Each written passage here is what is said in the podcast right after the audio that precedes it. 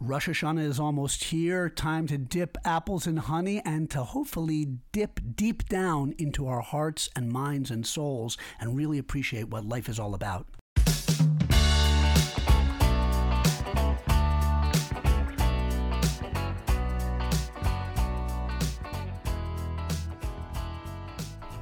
Shalom, everybody, and welcome to Rabbi E in 3. I'm Rabbi Yosef Edelstein. That's Rabbi E for short. And if this is your first time tuning in, welcome to the last episode of the calendar year in the Jewish calendar, 5782. Yes, it is. I'm, re- I'm recording this hours before Rosh Hashanah, so I really have to hurry and make it a an especially speedy burst of Jewish wisdom. But welcome if you're a new listener, and if you're not, you might be saying if you're a regular, you might be saying Rabbi E in 5782 I hope you're saying you didn't put out enough episodes because there were gaps in your production and distribution. And I say, indeed, you're right. And it's a goal of mine, a resolve of mine in 5783, the year coming upon us, God willing, for good and for blessing, that I will be more regular in my output of Rabbi Ian 3. But right now, I'm seizing the moment. I'm, I'm actually recording. I'm in front of a microphone. And there's even a shield in front of the microphone. I hope it, inc- it, it improves the sound quality, the pa, the P's and the S's and the T's. But in, in any case, um, it's the end of the year. It's the beginning of the new year. Rosh Hashanah is coming, and I want to share with you a few ideas that I hope will inspire you. They're going to inspire me, I hope, as I share them about the power and opportunity of Rosh Hashanah. The beginning of the year the first 10 days of the year have a special power from Rosh Hashanah through Yom Kippur. They're powerful days that we can chart a course for the whole year.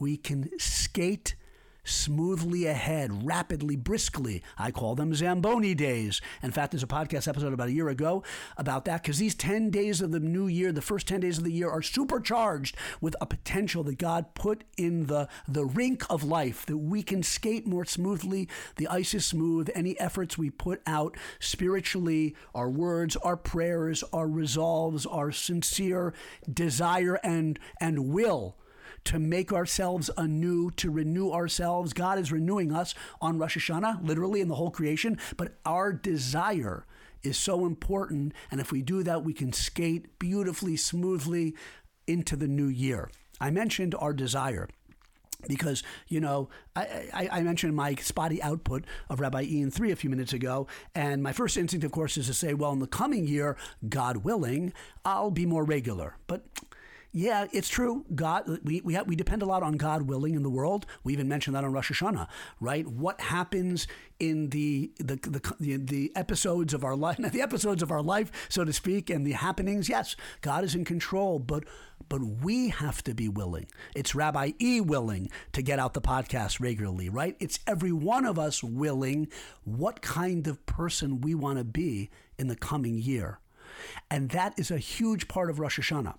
Um, it is highlighted actually before Rosh Hashanah in the Torah portion we read right before Rosh Hashanah, always Nitzavim at the end of the book of Deuteronomy. Moshe Rabbeinu on the last day of his life, you can imagine as he's about to leave this world, he he distills his whole vision of the meaning of existence and of our Jewish existence and human existence into these powerful, dramatic words.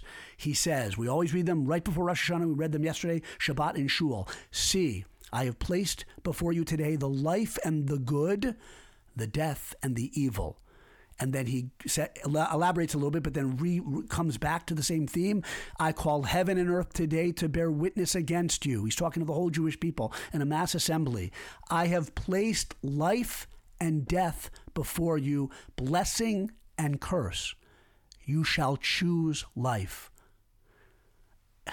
That's the theme of Rosh Hashanah that we should choose life. Now, wait, wait, wait, wait hold on. What, what, does it mean, choose life? I mean, who doesn't choose life? I mean, that, that's obvious, Moshe Rabbeinu. Who wants to die?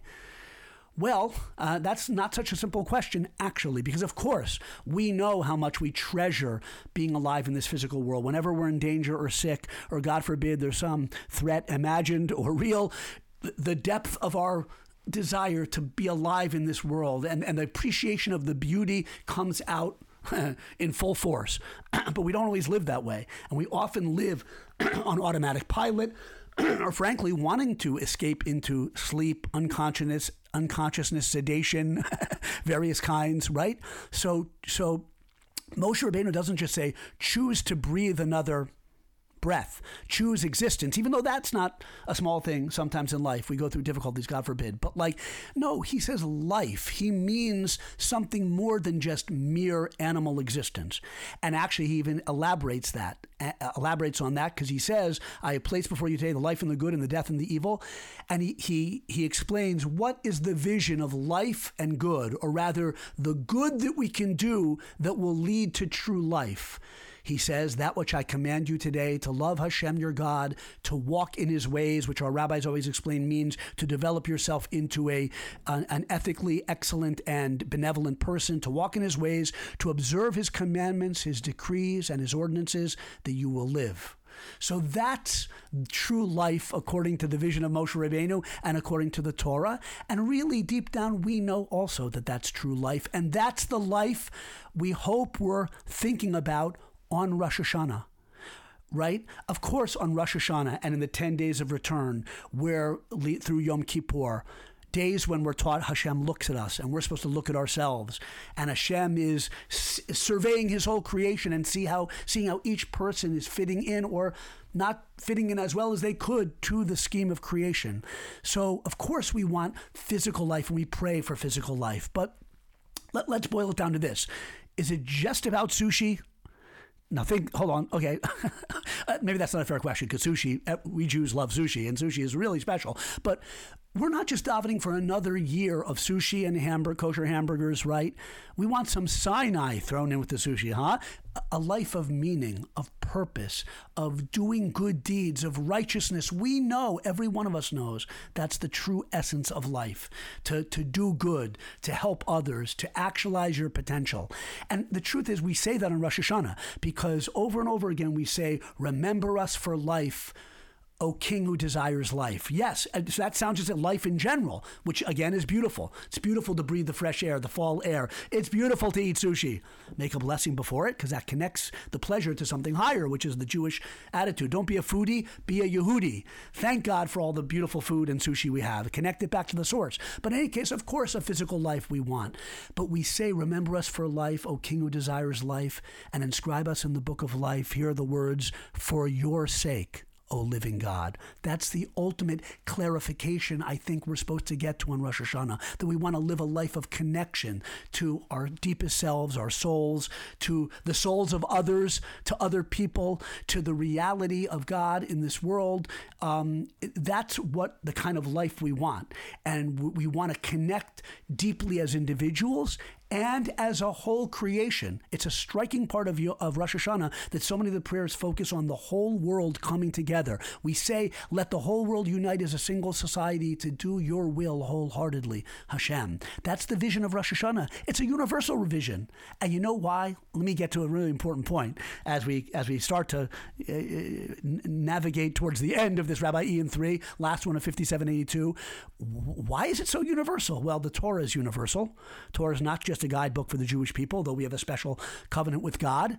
And Rosh Hashanah hopefully is, is an opportunity for us Jewish people to renew that covenant, to, to be a whole a special people in God's creation with a mission of reflecting values of monotheism and righteousness in the world. But Rosh Hashanah is the anniversary of what? Our rabbis tell us the creation of Adam Arishon, the first human being all mankind has its birthday on Rosh Hashanah. And every one of us, Jew and Gentile, is descended from Adam Arishon. And the purpose of creation and the fulfillment of God's kingship, which is another big theme of Rosh Hashanah, is only is only culminates when the whole world, when all of God's creation, all and human beings leading the way, because we're supposed to lead the way, acknowledge God and godliness in the world and unite as a single society to do his will wholeheartedly, as we say so beautifully in the Rosh Hashanah prayer So it's a beautiful day two days and then 10 days of returning to this vision of what life really can be at its deepest level. We're supposed to do, by the way, we'll talk more about it, I hope. We're supposed to do extra good deeds in the first 10 days of the year when the ice is smooth. We're supposed to skate harder, skate longer, take on more mitzvot, study more, pray more. You say, why? You're faking God out? Huh? No. No, no. You're tapping into your true self, your your deepest self. Your yes, the rest of the year we might not skate as, as much, and the ice definitely will get more you know, choppy and and uh, and hard to, to to skate around. But we can put forth our best effort and start the year really trying to live up to the the ideal neshama, the ideal spiritual unique person that each one of us is with extra deeds of righteousness and extra prayers, and most of all, perhaps a deeper rutzon, a deeper will to do good and to be good. I think really I've said so much, more than I intended, probably. I, I'm not saying it was so much content, a lot of words, but in any case, I wish for you and for myself and for the whole world that it should be a beautiful and uplifting Rosh, Rosh Hashanah, a Kasiva Chasima Tova. We should be inscribed in the book of life and uh, hear me again, I hope, and often and regularly. And I'll talk to you, I hope, regularly and often in 5783. Shana Tova Umitsuka. Have a sweet and happy new year.